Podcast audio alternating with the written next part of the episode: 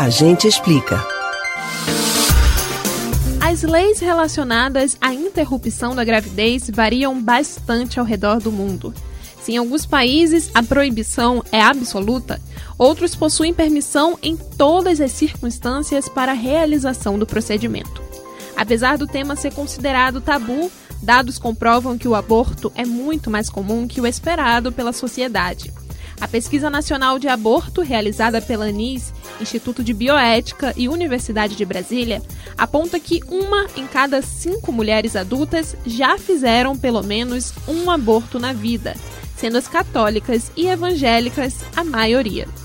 O assunto sempre rende polêmica, mas o debate acerca disso é importante. Sendo em países em que o aborto é considerado legal ou ilegal, a prática acontece. Você sabe como funciona a lei de aborto ao redor do mundo? A gente explica. No Brasil, uma mulher só tem direito de interromper a própria gestação quando há risco de morte para ela, ou quando a gravidez resulta de um estupro, ou quando o feto é anencéfalo. Ainda assim, mesmo nesses casos, nem sempre os médicos aceitam dar continuidade no procedimento. Na Alemanha, apesar do procedimento não ser proibido em totalidade, o assunto também é bastante delicado. No país, desde 1976, as mulheres possuem o direito de interromper a gravidez legalmente, desde que se enquadrem alguns protocolos. O aborto deve ser realizado até a 12ª semana de gestação. E ao menos três dias antes do procedimento, a mulher precisa passar por uma consulta num centro de aconselhamento reconhecido pelo Estado. Outra situação em que o aborto também é realizado é caso a mulher apresente um boletim de ocorrência que indique que a gravidez decorreu de um crime sexual. A partir da 12ª semana, o aborto também é permitido, mas somente por recomendação médica. E aí se encontra a principal questão.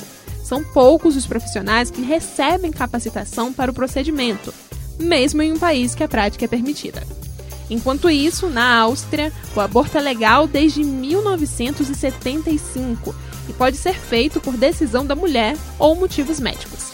O procedimento é permitido até a 16ª semana e a gestante precisa ser aconselhada por um médico antes da intervenção. Já a Holanda é um dos países que tem o prazo considerado legal para a realização do aborto mais longos.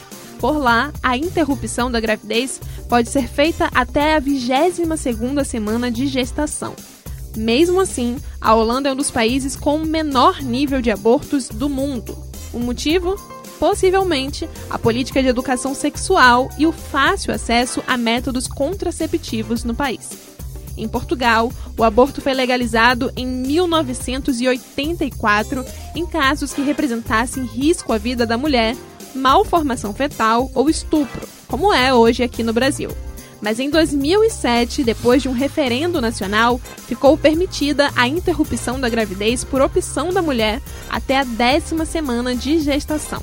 Assim como na Holanda, a decisão não significou aumento de casos de aborto. Muito pelo contrário. Segundo a Diretoria Geral de Saúde de Portugal, o país possui o menor número de abortos na Europa.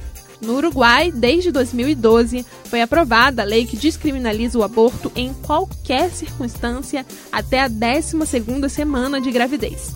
Em caso de estupro, o procedimento é permitido até a 14ª semana de gravidez. Nos Estados Unidos, desde 1973, o aborto é legal em todos os estados americanos. Já os países El Salvador, Nicarágua, República Dominicana, Malta e Vaticano ainda mantêm a proibição absoluta do aborto.